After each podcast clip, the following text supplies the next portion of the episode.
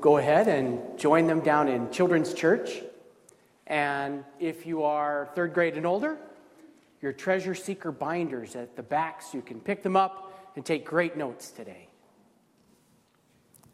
Heavenly Father, you know that I've done my best to prepare for this um, lesson.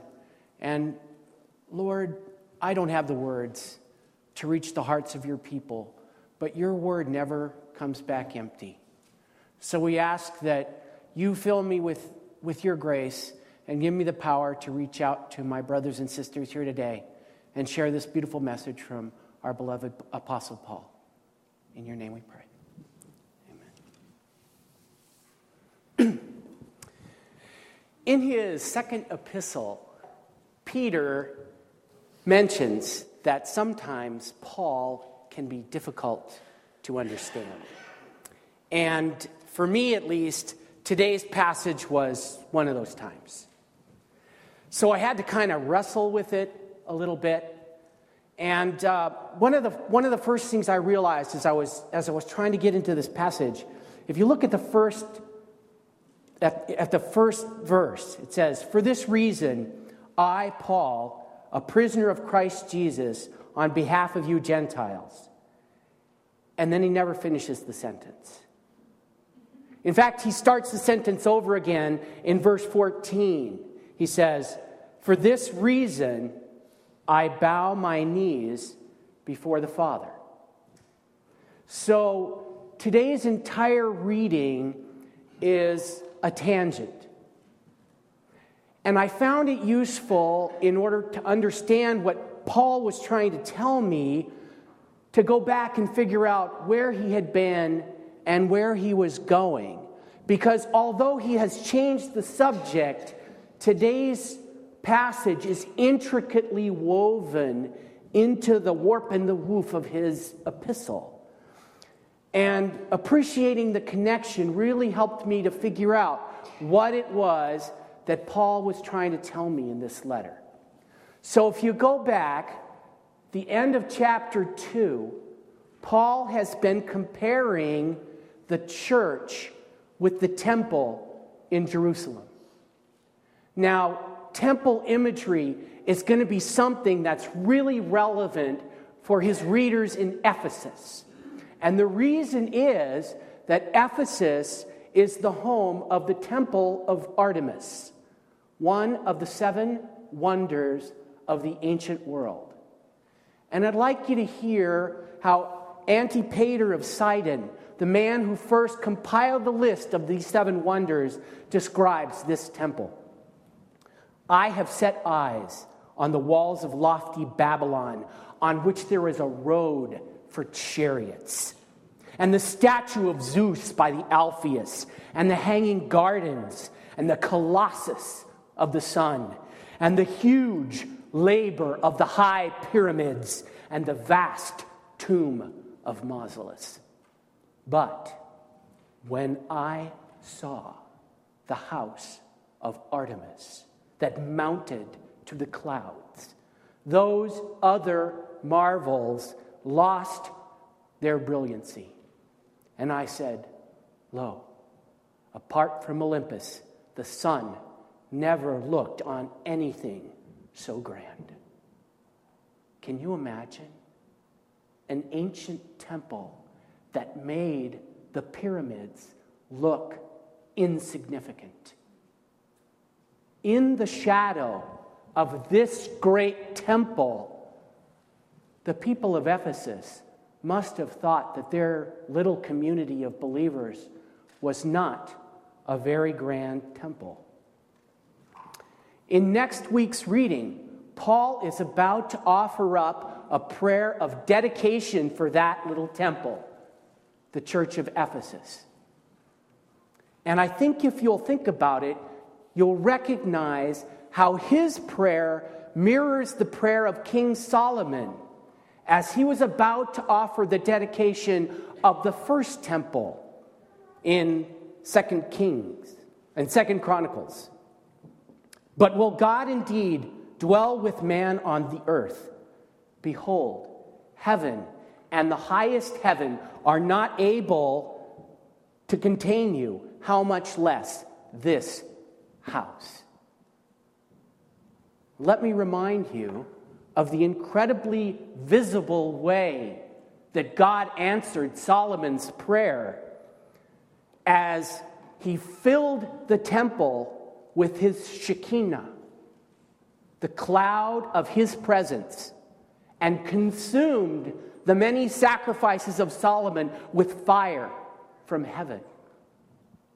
And I believe that today's reading is to highlight Paul's confidence that this prayer of dedication is going to be answered lavishly. And he does that by talking about a mystery of revelation given for proclamation through tribulation. So, first of all, the revelation. Everybody loves a mystery. We remember young Seth week after week going back to find out what, what was going to happen on the next episode of Unsolved Mysteries. Maybe you were hooked on Lost, or maybe you're like my wife, reading through every book that Stephen King ever wrote to try to figure out the secret of the Dark Tower.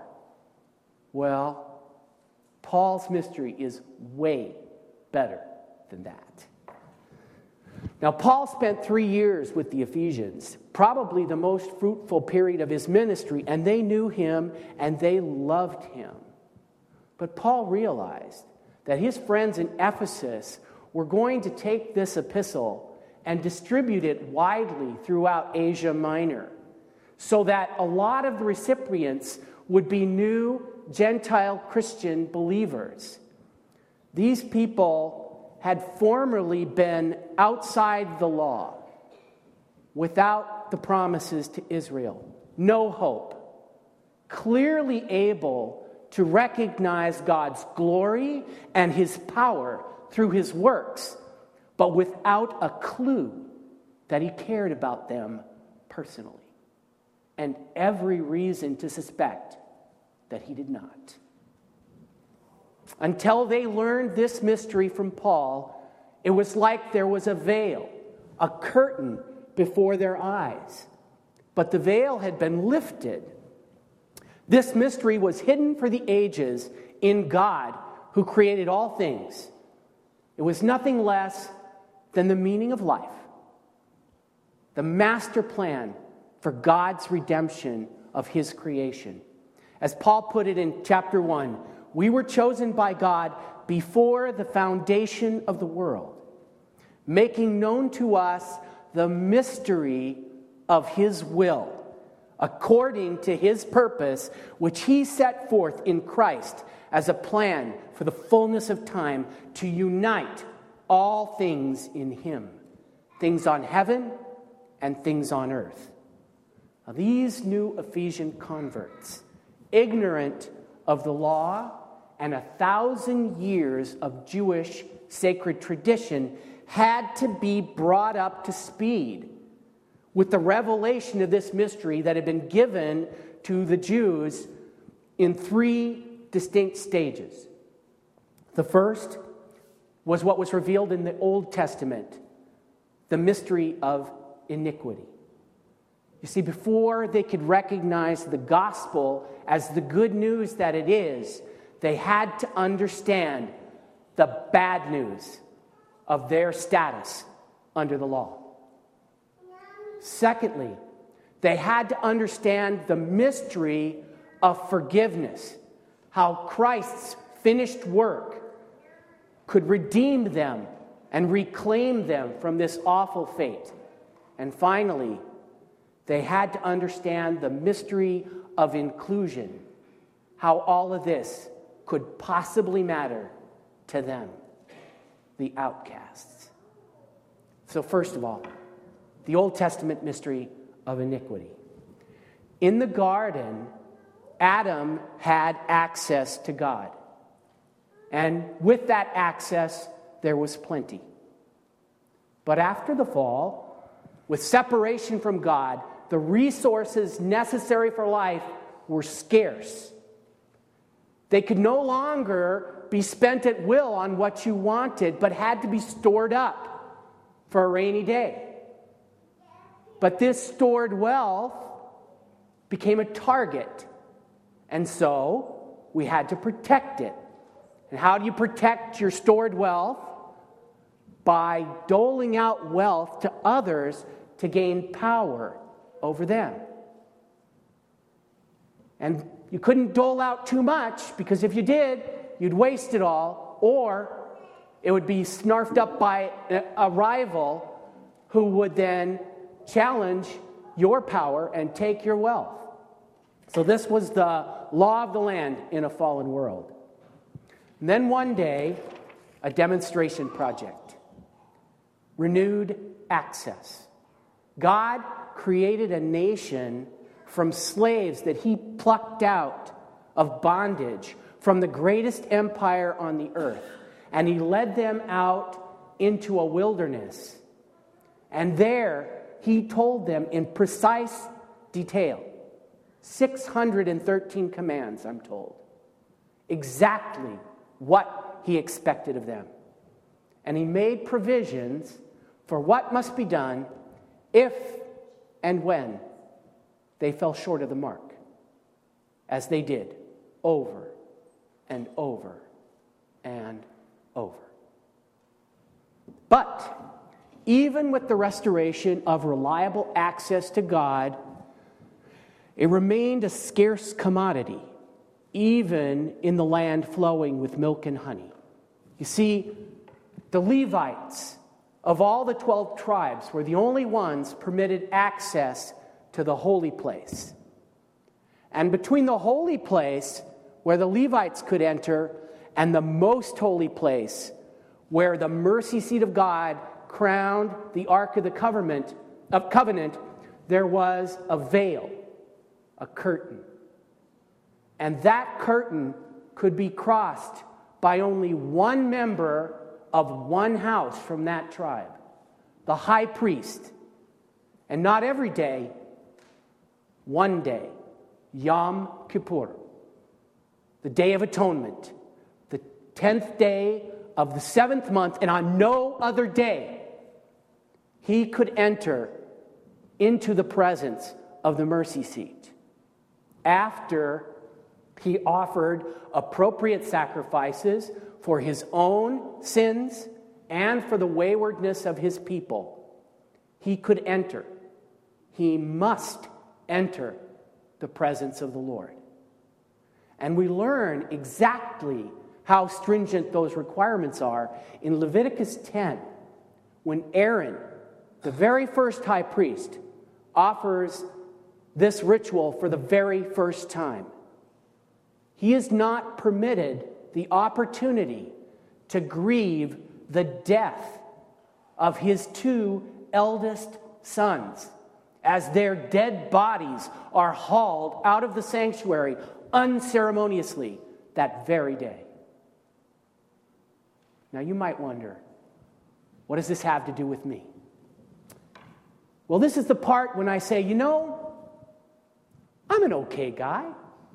I mean, I know I'm not perfect. You see, I prefer to compare myself with other sinners instead of against that straight measuring stick that is the law of the Lord. Dr. Seuss might have put it this way My heart is the land of Solla Sollew, where I never have sins, at least very few. As a matter of fact, I have only just one. Imagine just one little sin left, my son.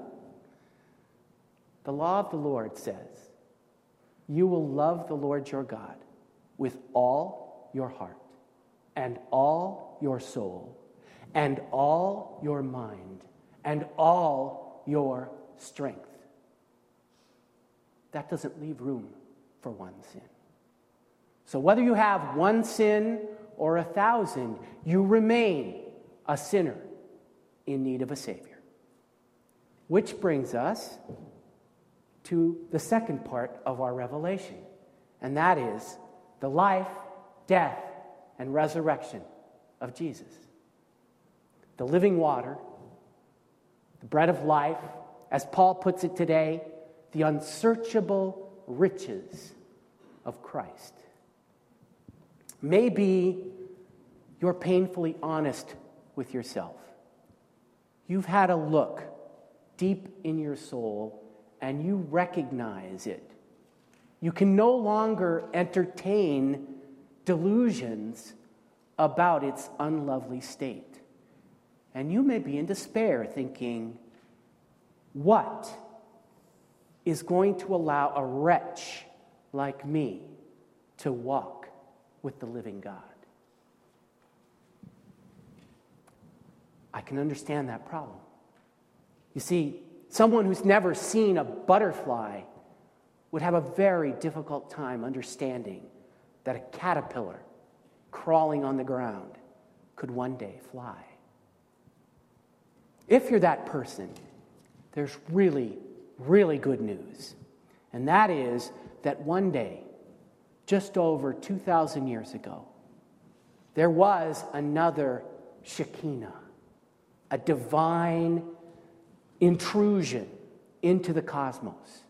It was incredible that something so great as God's plan for his creation could be fit into something so small, so insignificant as a little human baby. But for, 30, for, for 33 years, for the first, the last, for the only time, the law of the Lord was kept perfectly. And then that one innocent man, that lamb, died for our sins, was buried, and rose from the dead. All exactly according to the divine plan. And at the very hour of his death, that curtain that we talked about between the holy place and the most holy place was torn in two. So now there is no more veil, no more curtain between us and God's mercy seat. As Paul puts into today's reading, we have access with boldness to the throne of grace. You may have made a shipwreck of your life. I have. But you've got to know today is the day of your salvation. This minute. Don't walk out the door clinging to your despair, but grab hold of this awesome offer. But you need both hands to grab hold. And that means that whatever it is that has a grip on your heart, you have to let go.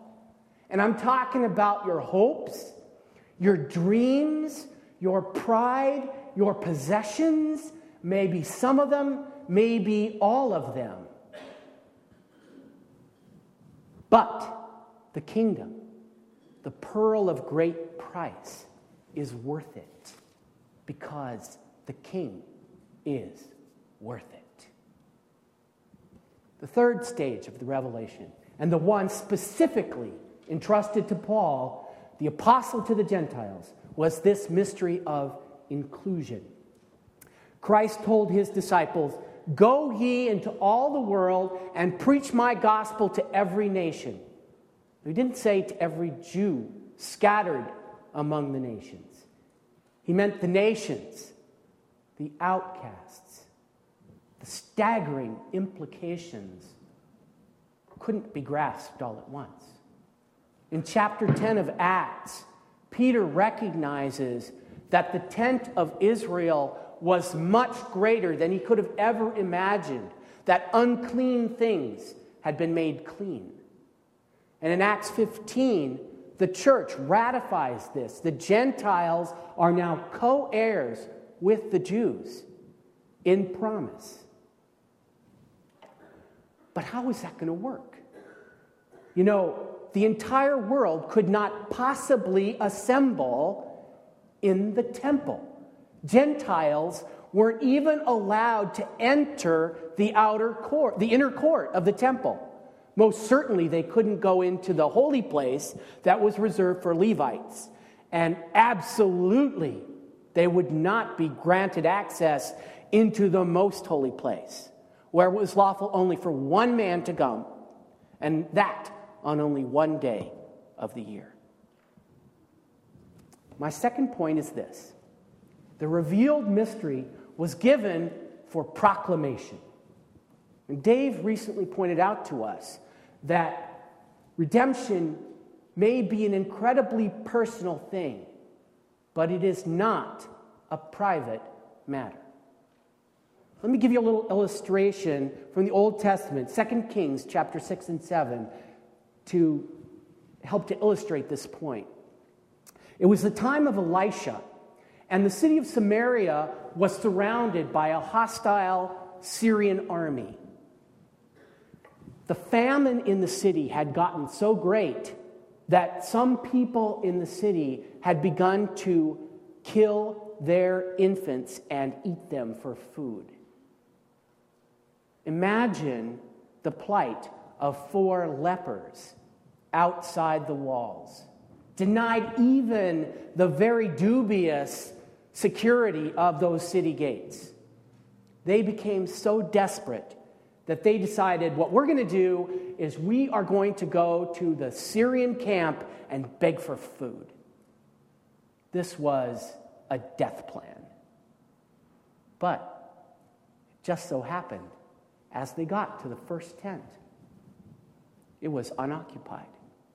And they were able to go in, eat and drink their fill, grab up the clothes and the gold and the silver, and run off into the woods. Emboldened by their success, they did it again and again. And they realized this camp has been abandoned. Let me read to you their response. Then they said to, this is 2 Kings chapter 7 verse 9. Then they said to one another, "We are not doing right. This day is a day of good news. If we are silent and wait until the morning light, punishment will overtake us. Now, therefore, come, let us go and tell the king's household. Well, as it turned out, incredible news though that was, the citizens were a little skeptical. You see, they'd just read the latest bestseller and they realized that this was a classic example of a Trojan horse, as the author called it. But eventually, everybody in the city was convinced that it was okay to go plunder the Syrian camp. The lepers were right. This was way too great a miracle for four lepers to enjoy. Now, let me tell you about Paul, God's chosen vessel for promulgation of this news to the Gentiles. The other apostles were simple men. But Paul was a learned Pharisee, a doctor of the law, pupil of Gamaliel, one of the greatest scholars in Jewish history. This Gamaliel was the grandson of Rabbi Hillel, who was one of the most famous of the Jewish rabbis. And Paul's compatriots would, would go on to become the Tannaim, the, the writers of the main body of the Jewish Talmud. I'm sure that if Paul had remained a Pharisee, he would have been one of those Jewish scholars.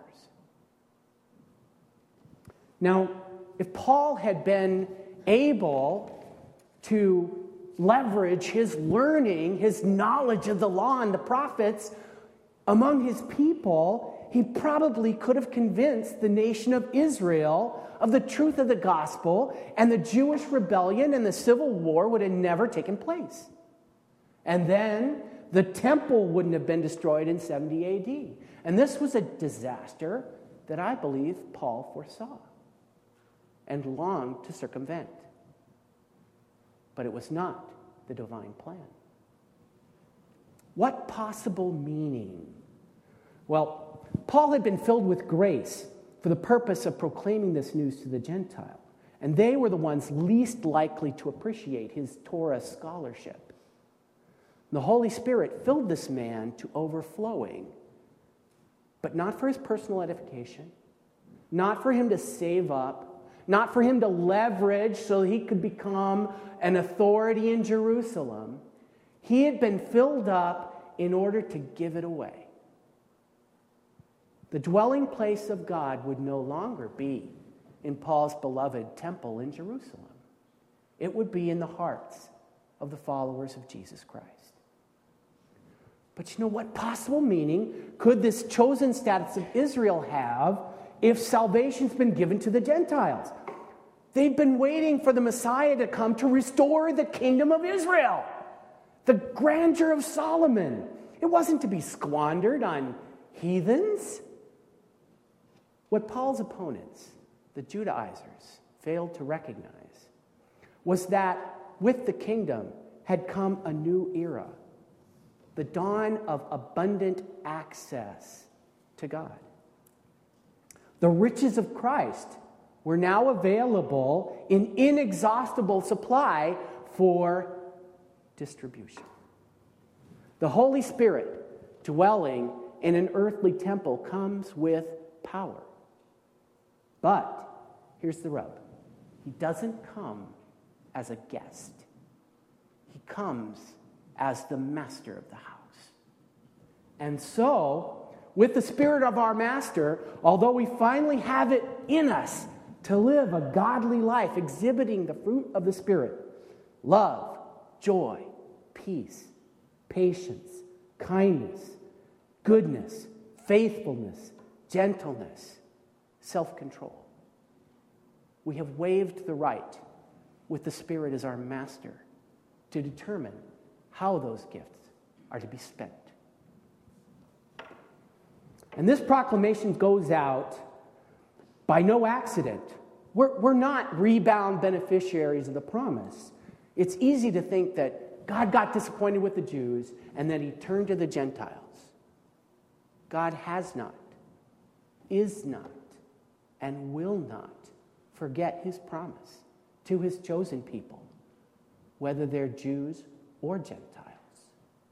God keeps his promises. And this is something that is being manifested not just to the Jews, not just to the Gentiles, but to all creation. As Paul mentions it in verse 10 through the church, the manifold wisdom of God might now be made known to the rulers and authorities in the heavenly places the angels in heaven are learning more about what God is like through His will as it's revealed in His work in His church. Ours is the face by which Jesus Christ expresses Himself in the world today.